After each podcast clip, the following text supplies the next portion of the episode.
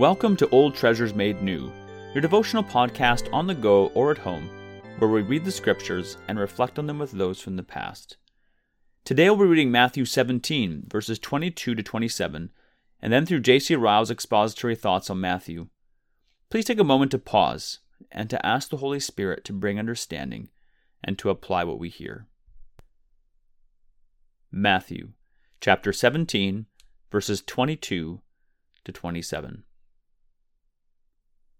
As they were gathering in Galilee, Jesus said to them, The Son of Man is about to be delivered into the hands of men, and they will kill him, and he will be raised on the third day. And they were greatly distressed. When they came to Capernaum, the collectors of the two drachma tax went up to Peter and said, Does your teacher not pay the tax? He said, Yes. And when he came into the house, Jesus spoke to him first, saying, what do you think, Simon? From whom do the kings of the earth take toll or tax? From their sons or from others? And when he said, From others, Jesus said to him, Then the sons are free.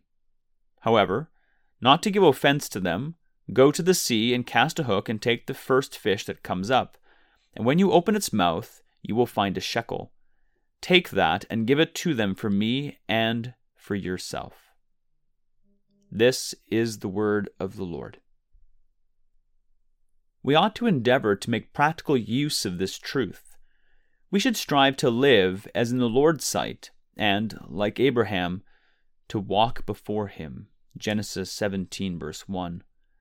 Let it be our daily aim to say nothing we would not like Christ to hear, and do nothing we would not like Christ to see. Let us measure every difficult question as to right and wrong by one simple test. How would I behave if Jesus was standing by my side? Such a standard is not extravagant and absurd. It is a standard that interferes with no duty or relation of life. It interferes with nothing but sin. Happy is he that tries to realize his Lord's presence and to do all and to say all as unto Christ. Let us observe, in the first place, our Lord's almighty power over creation. He makes a fish his paymaster. He makes a voiceless creature bring the tribute money to meet the collector's demand.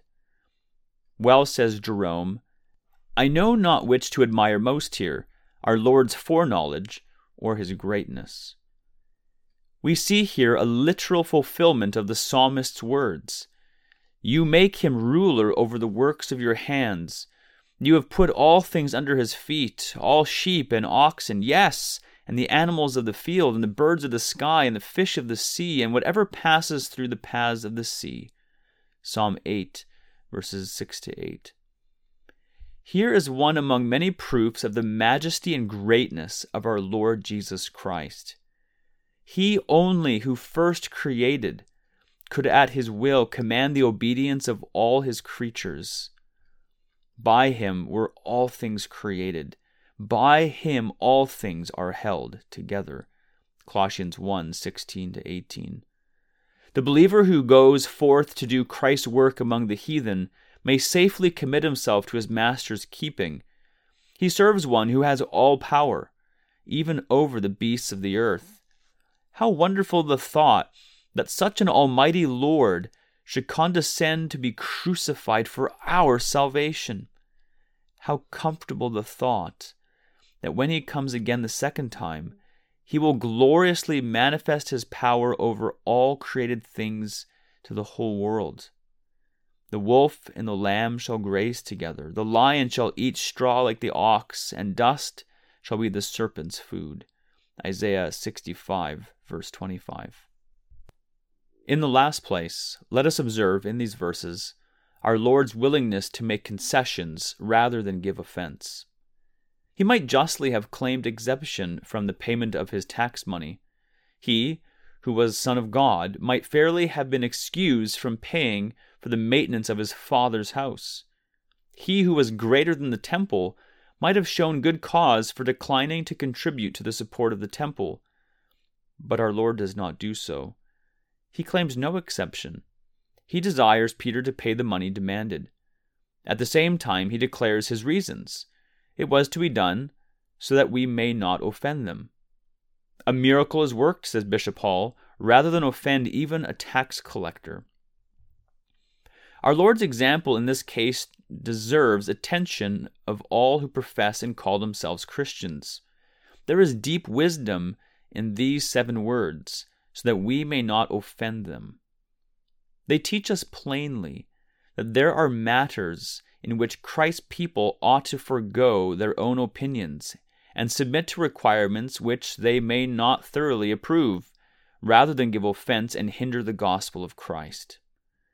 God's rights, undoubtedly, we ought never to give up, but we may sometimes safely give up our own.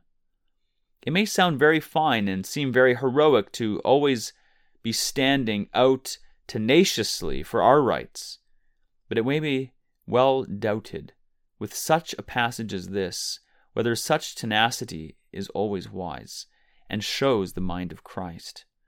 There are occasions when it shows more grace in a Christian to submit than to resist. Let us remember this passage as citizens. We may not like all the political measures of our rulers. We may disapprove of some of the taxes they impose. But the grand question after all is will it do any good to the cause of religion to resist the powers that be? Are their measures really injuring our souls? If not, let us hold our peace so that we may not offend them. A Christian, says Bullinger, ought never to disturb the public peace for things of mere temporary importance. Let us remember this passage as members of a church. We may not like every jot and tittle of the forms and ceremonies used in our communion.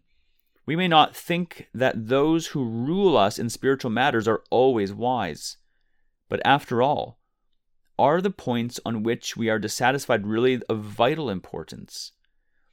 Is any great truth of the gospel at stake? If not, let us be quiet, so that we may not offend them. Let us remember this passage as members of society. There may be usages and customs in the circle where our lot is cast which to us as Christians are tiresome, useless, and unprofitable. But are they matters of principle? Do they injure our souls? Will it do any good to the cause of religion if we refuse to comply with them? If not, let us patiently submit, lest we cause them to stumble. Well would it be for the church and the world if even these seven words of our Lord had been more studied, pondered, and used. Who can tell the danger that has been done to the cause of the gospel by morbid scrupulosity and conscientiousness, falsely so called? May we all remember the example of the great apostle of the Gentiles. We suffer all things lest we should hinder the gospel of Christ. 1 Corinthians 9, verse 12. That is the end of Ryle's expository thoughts for these verses. Let us carefully consider what we've heard today, and may the Lord be pleased to bring the growth for His glory.